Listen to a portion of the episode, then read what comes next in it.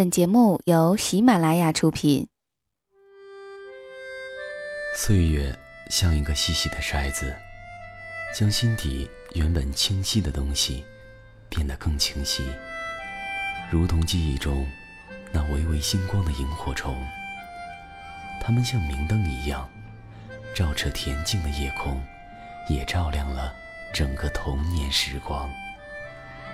让我们同蓉蓉一起背上爱的行囊，在萤火虫日记里重新找回那充满无限遐想、如梦境般流萤飞舞的夜晚。嘣嘣嘣嘣嘣嘣嘣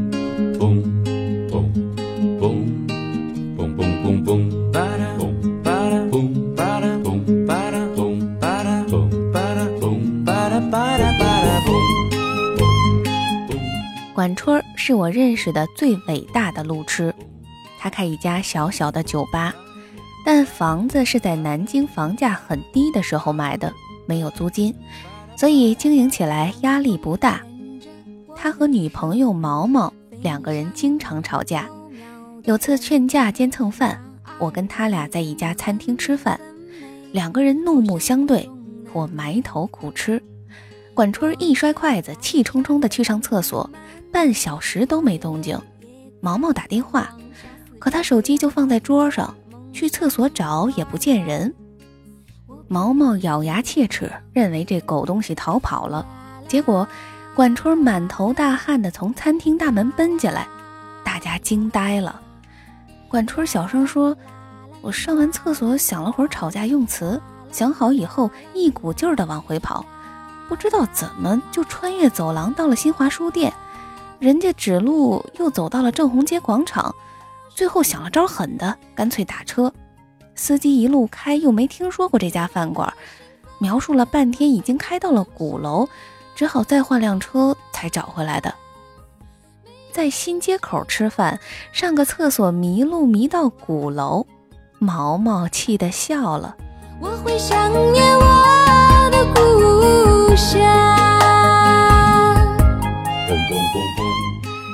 他俩经常吵架的原因是酒吧的生意不好。毛毛觉得不如干脆转手买个房子准备结婚。管春认为就算是酒吧生意再不好，也是自己的心血呀，不愿意卖。当时我大四，他们吵的东西离我太遥远，插不进嘴。吵着吵着，两个人在二零零三年分手。毛毛找了个家具商，常州人。这是我知道的所有讯息，而管春儿依旧守着那家小小的酒吧。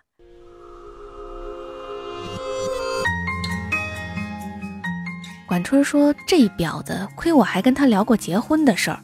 这婊子留了堆破烂走了，这婊子走了反而干净，这婊子走的时候还掉了几滴眼泪，还算有良心。”我说：“婊子太难听了。”管春沉默了一会儿，说：“这泼妇。”说完就哭了，说：“老子真想这泼妇啊！”少年容颜，没变的是我的这片痴心。我那年刚毕业，每天都在他那儿喝到支离破碎。有一天深夜，我喝高了，他没沾一滴酒。搀扶着我进他的二手派利奥，说到他家陪我喝。早上醒来，车子停在国道边的草丛，迎面是块石碑，写着“安徽界”。我大惊失色，酒意全无，劈头问他什么情况呀？管春揉揉眼睛说：“上错高架口了。”我说：“那你下来呀？”他羞涩地说：“我我下来了，又下错高架口了。”我刹那间觉得脑海一片空白。管春说：“我怎么老是找不到路呢？”我努力平静说：“没关系。”管春说：“我想通了，我自己找不到路，但是毛毛找到了。他告诉我，以前是爱我的，可爱情会改变。他现在爱那个老男人。”我一直愤怒，这不就是变心吗？怎么还理直气壮的？现在我想通了，变心这种事儿，我跟他都不能控制。就算是我大喊你他妈的不准变心，他就不变心了吗？我说你没发现迹象吗？有迹象的时候就得缝缝补补了。管春摇摇头，突然暴跳：“缝蛋的缝都过去了，我们还聊这干嘛？”总之，虽然我想通了，但别让我碰到这表，这泼妇。时光，这时间，这时间。我心想，这不是你开的头吗？发了会儿呆，我说：“你身上有多少钱？”他说：“四千。”我数数自己有三千多，兴致勃勃地说：“哎，我有条妙计。”要不咱就一路开下去吧，碰到路口就扔硬币，正面往左，反面往右。没心情扔就继续直走。一天天的毫无目标，磕磕碰碰，大呼小叫，忽而寂静，忽而喧嚣，忽而在小镇啃烧鸡，忽而在城里泡酒吧，艰难的穿越江西，拐回浙江，斜斜的插进福建，路经风光无限的油菜田。依山而建的村庄，两边都是水坡的窄窄田道，没有一盏路灯。月光打碎树影的土路，很多次碰见写着“此路不通”的木牌。快到龙岩，车子抛锚，引擎盖里隐约冒着黑烟，搞得我俩不敢点火。管春叹口气说：“哎，正好没钱了，这车也该寿终正寝。”找个汽修厂，能卖多少是多少，然后咱俩买火车票回南京。最后卖了一千多块。拖走前，管春打开后备箱，呆呆地说：“你看。”我一看，是毛毛留下的一堆物件：相册、明信片、茶杯、毛毯，甚至还有牙刷。砰的一声，管春重重地盖上后备箱，说：“拖走吧。”爷从此不想看到他，就算相见，如意外也是一耳光。我迟疑地说：“这，这些都不要了。”管春丢给我一张明信片，说：“我跟毛毛认识的时候，他在上海读大学。毛毛很喜欢你写的一段话，抄明信片上寄给我，说这是他对我的要求。狗屁要求，我没做到，还你。”我随手塞进背包。去了深圳，一个去了成都，在新的世界里，每天茫然四顾。拖车拖着一辆废弃的派利奥和满载的记忆走了。管春儿在烟尘飞舞的国道边呆立了许久。我在想，他是不是故意载着一车回忆？开到能抵达的最远的地方，然后将他们全部放弃。只死对着电话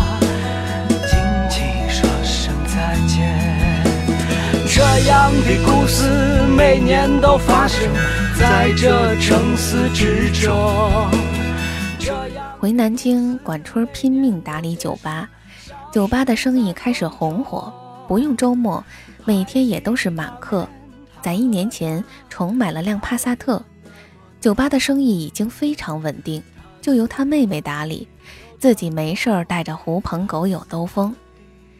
夏夜山顶一起玩的朋友说毛毛完蛋了，我苗苗管春儿，他面无表情，就壮胆问详情。朋友说毛毛的老公在河南买地做项目，碰到骗子，没有土地证，千万投资估计打水漂了。现在到处托人摆平这事儿呢。过段时间，我零星的了解到毛毛的老公破产，银行开始拍卖他们家的房子。管春冷笑：“活该。”带着一位刚刚完婚的新娘，而一个西装革履的男子也站在他的身旁。有天，我们经过那家公寓楼。管春一脚急刹车，指着前头一辆缓缓靠近的大切诺基说：“瞧，泼妇老公的车子。”大概要被法院拖走了。切诺基停好，毛毛下车，很慢很慢地走开。我似乎能听见他抽泣的声音。管春扭头说：“安全带。”我下意识扣好。管春嘿嘿一笑，怒吼一声：“我操！变心他大爷！”接着一脚油门，冲着切诺基就撞了上去。两个人没事儿，气囊弹到脸上，砸得我眼镜不知道飞哪儿去了。我心中一个声音在疯狂的咆哮：“这王八蛋，这王八蛋！老子要是死了，一定到你酒吧里去闹鬼！”行人纷纷围上，我能看到几十米开外毛毛下白的脸，和一米内管春狰狞的脸。图一时痛快，管春只好卖酒吧。酒吧通过中介转手，整一百万，七十五万赔给毛毛，他带着剩下的二十多万。和几个搞音乐的朋友去各个城市开小型演唱会，据说都是当地文艺范儿的酒吧，开一场赔五千。看到这种倾家荡产的节奏，我由衷的赞叹：真牛逼呀！我也离开南京，在北京、上海各地晃悠。管春的手机永远都打不通。上 QQ 时看见这货偶尔在，只是简单的聊上几句。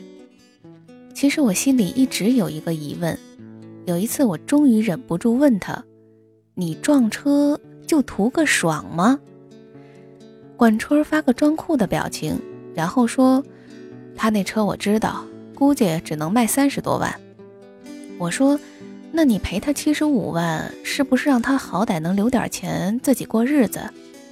管春没有立即回复，又发个装酷的表情，半天之后才说：“可能吧，反正老子撞得很爽。”说完，这孙子就下线了，留个灰色的头像。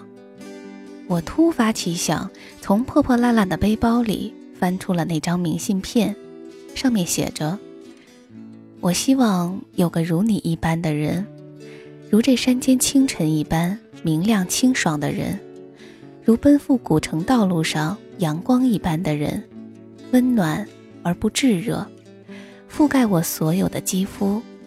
由起点到夜晚，由山野到书房，一切问题的答案都很简单。我希望有个如你一般的人，贯彻未来，数遍生命的公路牌。我看着窗外的北京，下雪了。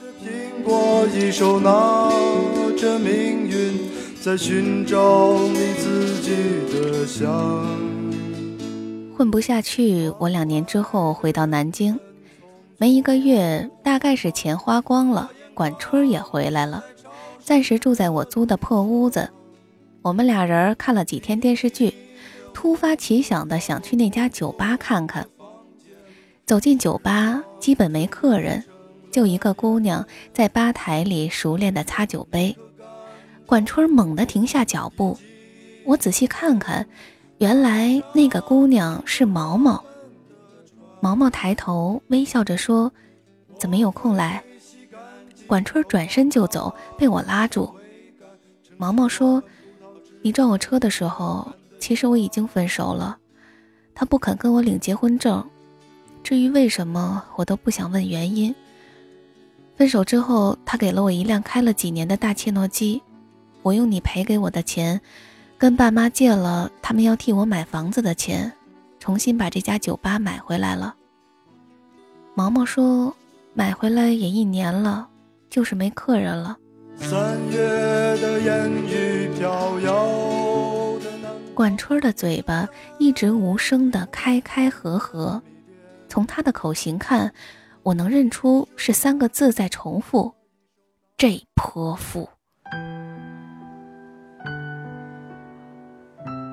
毛毛放下杯子，眼泪掉下来，说：“我不会做生意，你可不可以娶我？”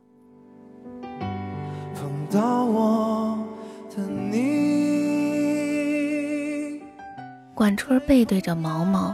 身体僵硬，我害怕他冲过去打毛毛耳光，紧紧地抓住他。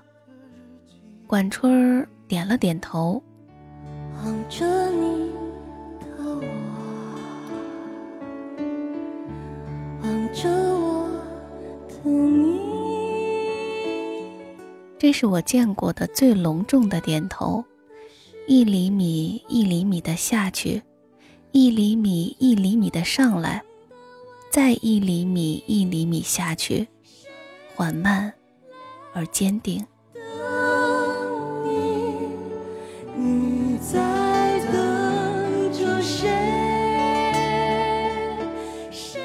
管春儿转过身，满脸是泪，说：“毛毛，你是不是过得很辛苦？我可不可以娶你？”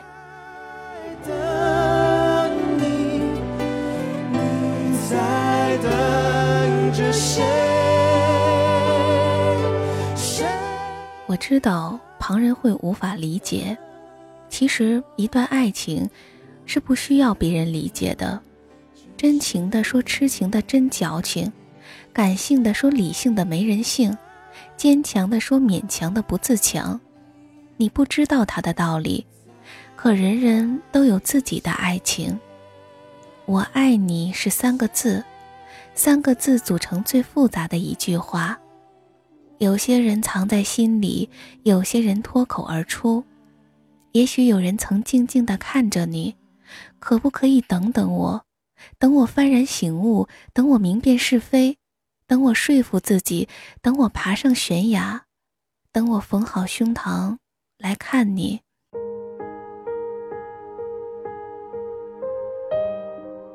可是全世界没有人在等，是这样的，一等雨水将落满单行道，找不到正确的路标。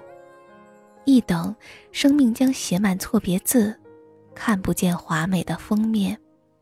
全世界都不知道谁在等谁，而管春儿在等毛毛。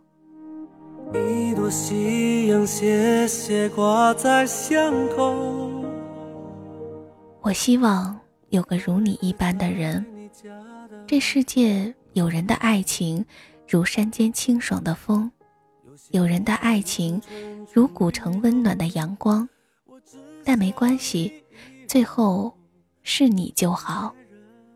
由起点到夜晚，由山野到书房，一切问题的答案都很简单。所以管春点点头，那总会有人对你点点头，贯彻未来，数遍生命的公路牌。我一直用心在播种，你浅浅的一个笑容，让我魂牵梦绕在其中。我为你心动，被你感动，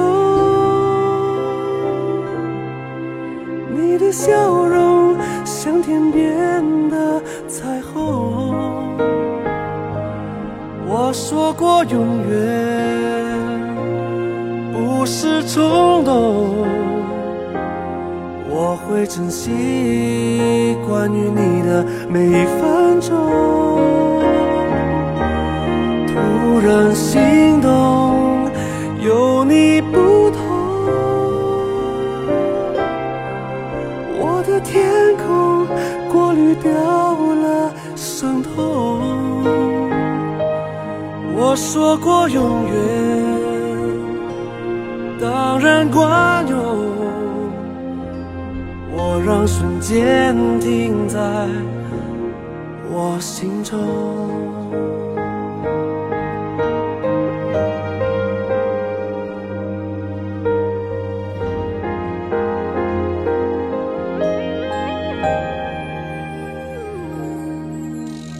一片落叶落。在我的胸口，我才知道一到深秋。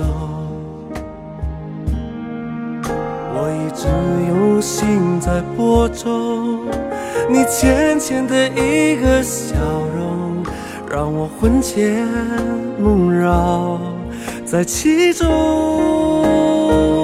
我为你心动，被你感动。你的笑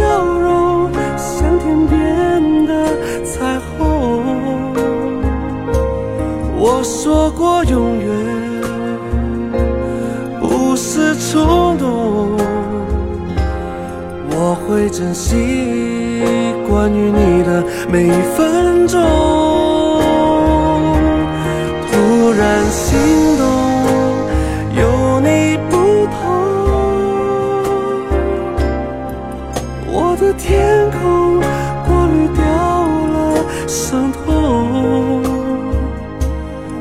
我说过永远。